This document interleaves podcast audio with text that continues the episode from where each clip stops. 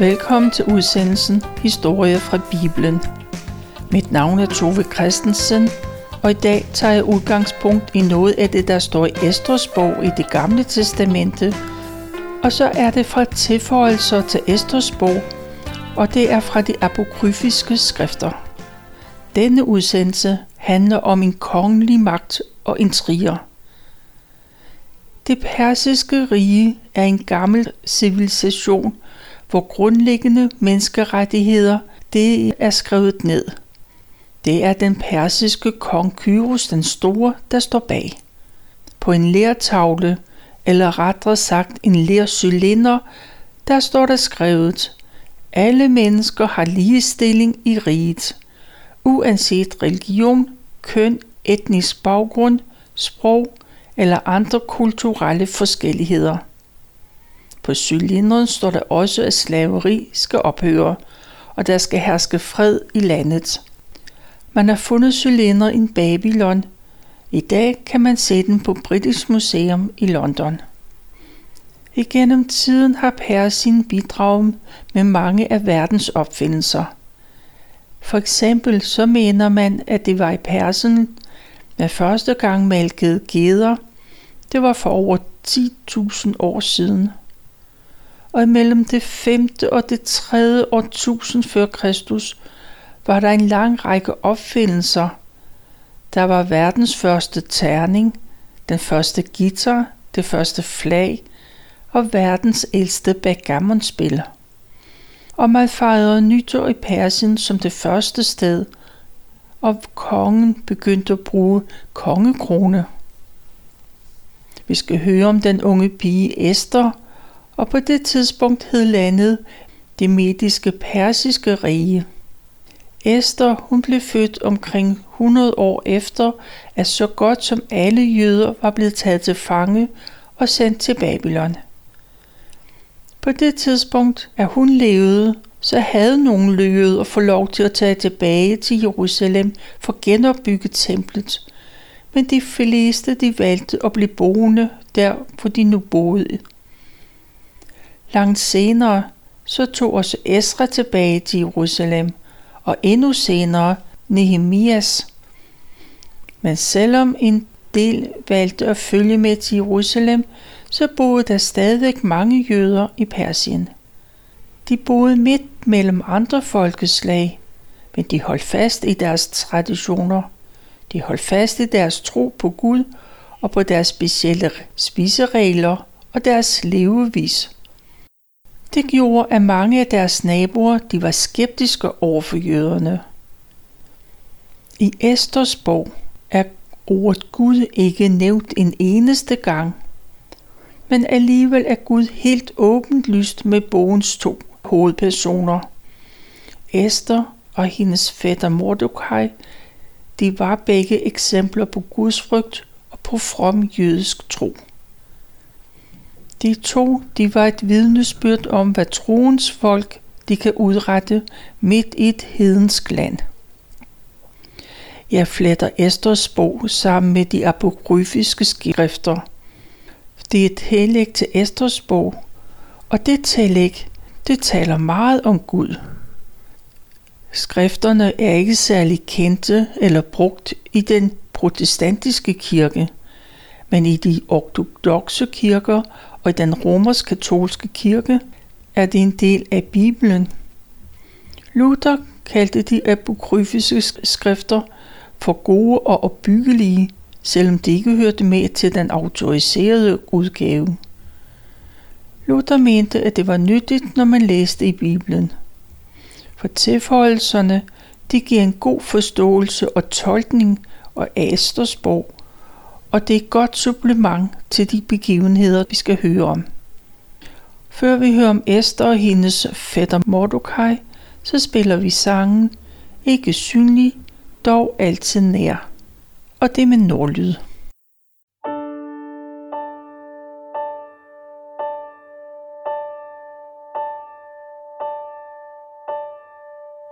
Ikke synlig, dog altid nær, ikke mærkbar, dog altid her, Gud almægtig og majestæt. stat.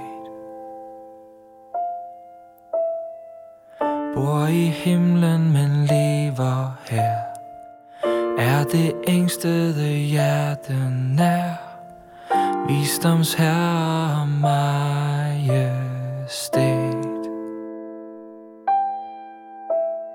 Hellig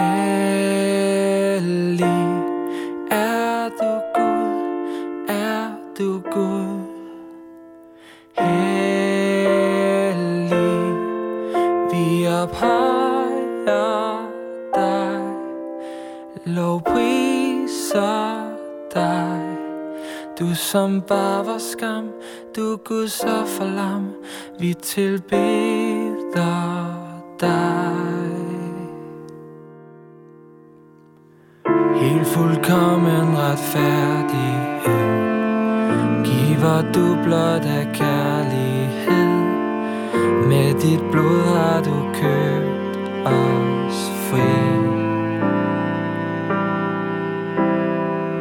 Du er frelseren overalt, syndens løn fik du udbetalt. Kun i dig får vort liv værdi.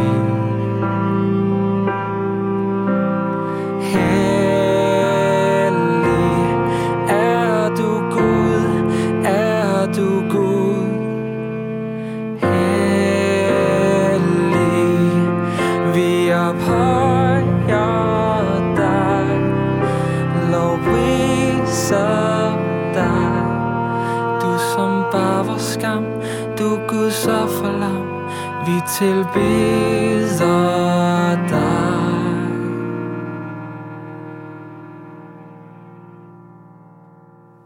Gud, din herlighed ser vi snart, når du kommer og alt står klart, og du henter os hjem til dig.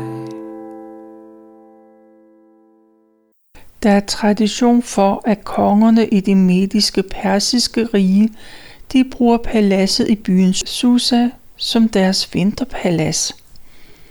Det er en af verdens ældste byer. For det tidspunkt så var Susa et bysamfund for næsten fire tusind år siden. En af medarbejderne ved vinterpaladset, han hed Mordekaj. Han var efterkommer af de jøder, der blev ført til Babylon. Mordekaj, han bor sammen med sin familie, og han holder fast i den tro og tradition, som jøderne havde med fra Jerusalem og fra Judariget. Han er familiefar, og han arbejder med kongens hof, og en nat, der har han en drøm. Han drømmer, at der er råb og larm, og der er torden og jordskælv, og der er rædsel på jorden.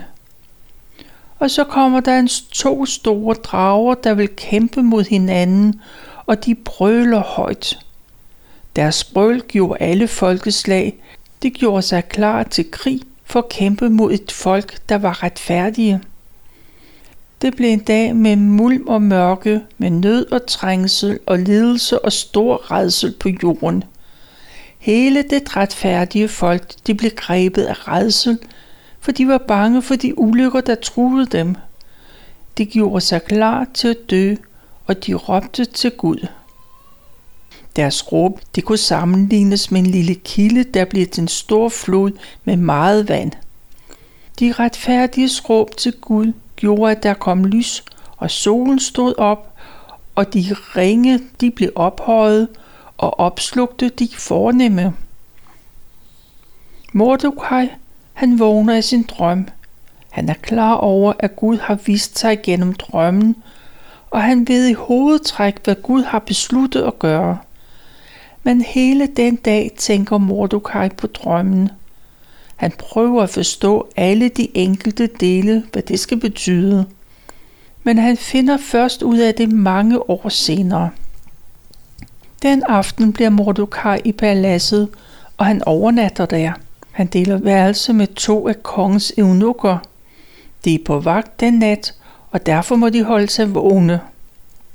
Mordekaj, han hører, de sidder og snakker, og så begynder han at lytte efter, hvad de siger. og det går op for ham, at de planlægger at slå kongen ihjel. Den næste dag går Mordekaj til kongen og fortæller om planerne.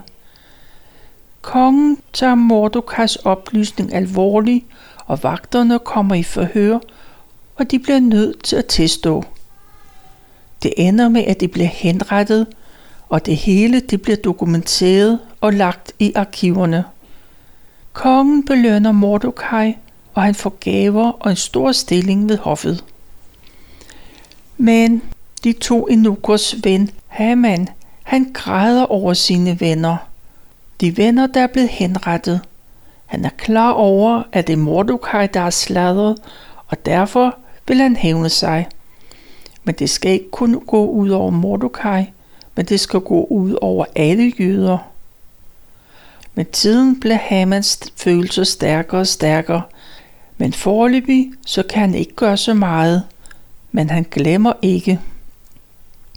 Det mediske persiske rige får en ny konge, der hedder Xerxes, og da han har været konge i to år, så er han i sit vinterpalads i byen Susa. Der planlægger han en konference, og han indkalder alle sine et hundrede og syvogtyve provinsguvernører, sine embedsmænd og militærets ledere. De skal blandt andet udarbejde strategier for, hvordan de skal indtage Egypten. Det er et stort arrangement, og det varer et halvt år. I al den tid bliver embedsmændene godt beværtede, for kongen sparer ikke på noget. Kong Xerxes, han er stolt over at være konge i så stort et land, og han vil gerne demonstrere sin utrolige magt og rigdom. Konferencen den er stor og vigtig, og kongen har kun regeret i få år, så det er sikkert første gang, han har mulighed for at hilse på de fleste af landets ledere. Det er vigtigt for kongen og for embedsmændene at få et godt indtryk af ham. Derfor får de god forplejning og god underholdning. Det kræver ekstra meget af de ansatte. Det er et halvt år, der hver dag skal lave store mængder af mad. Gæsterne de skal underholdes, og så skal de vartes op, som et liv i luksus det kræver. Da konferencen den er slut, så rejser alle hjem, og hverdagen den indfinder sig, og så kommer den daglige rutine.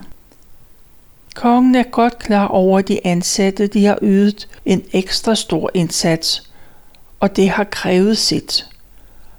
Og han vil gerne takke dem alle sammen.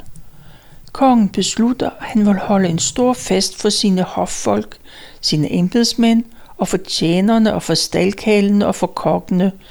Kort sagt, alle der på den ene eller den anden måde har tilknytning til paladset, de er inviteret. Der er lagt op til en kæmpe fest, der skal holdes i paladsets parkområde. Festen den skal vare i en hel uge. Der blev pyntet op med banner og kostbart linned. Det blev sat op med det purpurfarvede bånd. De fornemme sofaer, der er belagt med guld og sølv, de bliver sat udenfor. Men de fine møbler, de står ikke på græsset, for der er lagt rigtige gulve. Nogle af gulvene, de er lavet af kostbart træ, andre af marmor, nogle af perlemor eller af sjældne sten.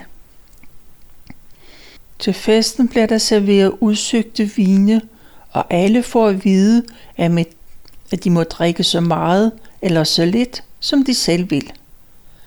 Og der bliver skænket op i guldbæger, der er lavet i forskellige former og designer. Kun det bedste er godt nok. Det hele er arrangeret, så det passer sig for en mægtig konge. Sådan er kongens fest for de mandlige ansatte.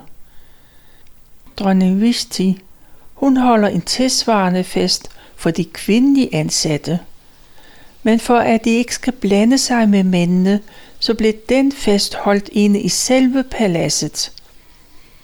Men kvindernes fest, den er lige så overdådig og landstrakt som mændenes. Efter syv dages festligheder, så er kongen i rigtig godt humør. Han er tilfreds med sig selv og det han har gjort.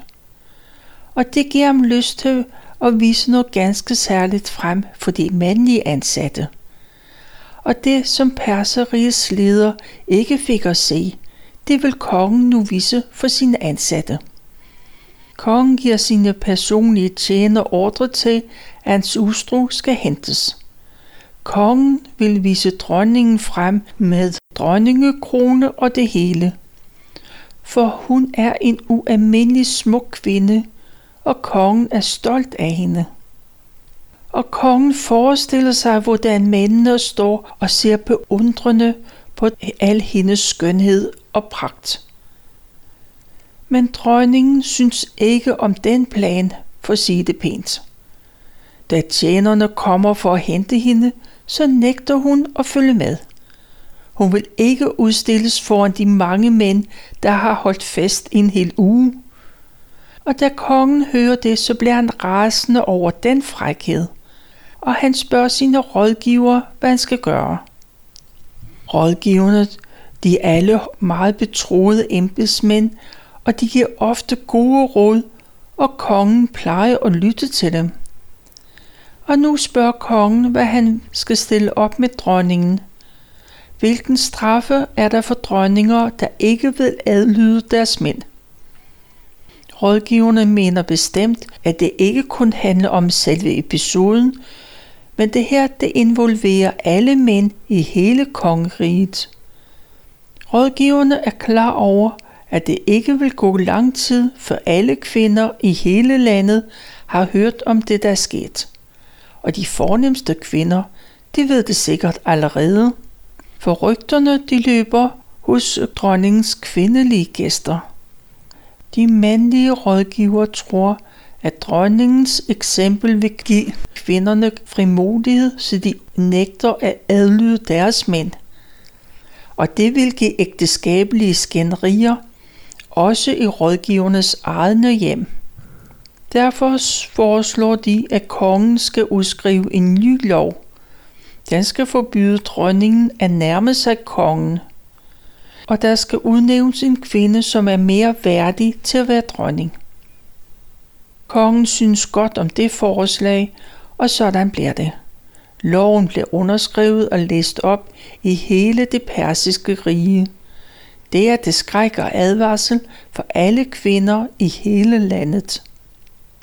Men så går der nogen tid, og så begynder kongen at savne sin kone, og han fortryder, at han vedtog den nye lov. Men han kan ikke lave om på det. Kongens rådgiver, de forstår problemet og vil gerne hjælpe. De foreslår at sende talentspejdere ud til alle landets provinser. Spejderne, de skal udvælge de smukkeste af landets piger, og så skal de flytte ind i kongens harem. Så kan kongen finde sig en ny dronning. Kongen indvilliger i den plan, og snart kommer den ene smukke pige efter den anden til paladset. Eunukken Hegai, han får til opgave at sørge for pigerne. Det er hans opgave, at alle får den bedste skønhedspleje. Mordekaj, ham der arbejder i kongens palads, han har en ung og smuk kusine. Hun hedder Esther, eller Hadesa, som hendes jødiske navn er. Hun er forældreløs, men fætter Mordekaj har adopteret hende. Han har taget hende til sig, som om hun var hans egen datter. Og da kongens talentspejdere leder efter smukke unge piger, så bliver Esther udvalgt til at være med til kongens palads. Mordekaj, han ved, at hans datter er smuk, men han er bange for, at hun ikke har en chance for at komme i betragtning, hvis man finder ud af, at hun er jøde. Mordekaj tager afsked med Esther, og derfor byder han hende at sige, at hun er jøde. Og så bliver Esther ført til paladset i Susa. Sammen med mange andre unge piger bliver hun vist ind i deres fremtidige hjem. Eunukken Hegai, han tager imod dem alle sammen, men første gang han ser den smukke Esther, så bliver han betaget af hende. Hun er noget særligt. Hegai, Han gør alt, hvad han kan for at hjælpe Esther. Han giver hende ekstra gode skønhedskurer, og hun får den bedste mad, bedre end de andre piger får. Og Hegai, han udvælger syv af de dygtigste hofdamer, de er til Esthers rådighed. Hun får også den flotteste værelse i kvindernes afdeling. Intet er godt nok til den smukke unge Esther. Og hun behøver ikke at savne sin familie, for hver dag kommer Mordekaj for at se, hvordan det går. Han følger levende med i hendes liv, og han giver gode råd. Pigernes skønhedspleje, den var et helt år. De første seks måneder, der behandles med myreolier, og de næste seks måneder, så er der forskellige salver og skønhedsmidler, der bliver brugt. Efter et år, så er pigerne klar til at blive ført ind til kongen. Til den særlige lejlighed, der finder pigerne selv det tøj og de smykker, som de gerne vil have på, når de skal ind til kongen. Hver enkelt pige kommer ind til kongen, og hun bliver der om natten. Næste morgen, så flytter hun ind i den fløj, hvor kongens medhustruer bor. Og det er det. Hun kommer ikke ind til kongen igen, medmindre han specielt sender bud efter hende. Resten af livet bor og arbejder hun i kongens harem. En skønne dag, så er det Esthers tur, og hun gør sig klar. Hegai, han rådgiver hende, og hun lytter til de gode råd, hun får. Esther tager det tøj og de smykker på, som Hegai han foreslår. Det hele passer sammen, og det passer til Esther. Alle, der ser hende, må beundre hendes skønhed. Esther går ind til kongen, og det er kærlighed ved første blik. Kongen bliver forelsket, og han tøver ikke, da han sætter dronningkrone på hendes hoved. Det betyder, at Esther er udnævnt til at være dronning i stedet for hende, som kongen har forkastet. Kongen er glad. Endelig har han fundet en dronning, som er ham værdig. Han markerer dagen med at udråbe den som en national helligdag. Til ære for Esther holder han en stor fest. En fest, hvor hans embedsmænd og hoffolk er inviteret. Han uddeler gaver med rund hånd, som det passer sig for en stor konge. Om Esther er med til festlighederne, det melder historien ikke noget om. Men hun holder fast på sin hemmelighed. Ingen i paladset kender til hendes jødiske baggrund. Og hun har stadigvæk god kontakt med sin fætter Mordekaj, og hun følger de råd, han giver. Og det bliver hun ved med at gøre, også efter hun er blevet dronning. Som dronning får Esther stor betydning for det jødiske samfund. Vi kan ikke nå at høre om det lige nu, men senere i livet, så bliver fætter Mordekaj klar over, at Gud har brugt Esther i sin plan. Som en ældre herre, så kan Mordekaj se tilbage på begivenhed, der handler om Esther og det jødiske folk. Han husker på sin drøm om den lille kilde, der blev til en flod, om lyset og solen og vandet. Og han finder ud af, at alt det, han drømte, det er sket. Floden, det var jødepigen Esther, som kongen giftede sig med og blev dronning. De to drager, der brølede, det var Mordekaj selv og Haman, ham der hadede jøderne. Og kampen mellem de to, det drejede sig om, at Guds folk, jøderne, om de skulle udslettes eller ej. Folkeslagene i drømmen var dem, der ville udslette jøderne, og dem, der råbte til Gud, det var Israels folk. Og Gud hørte deres bøn, og han brugte Esther til at redde jøderne fra at blive udryddet. Mordekaj var klar over, at Gud gjorde store tegn og under blandt jøder. Der skete under hos jøder, men aldrig i andre folkeslag. I drømmen var der også to lodder. Det ene lod, det var Guds folk, jøderne. Det andet, det var for alle andre folkeslag. De to lodder blev kastet den dag, Gud holder dom over alle mennesker.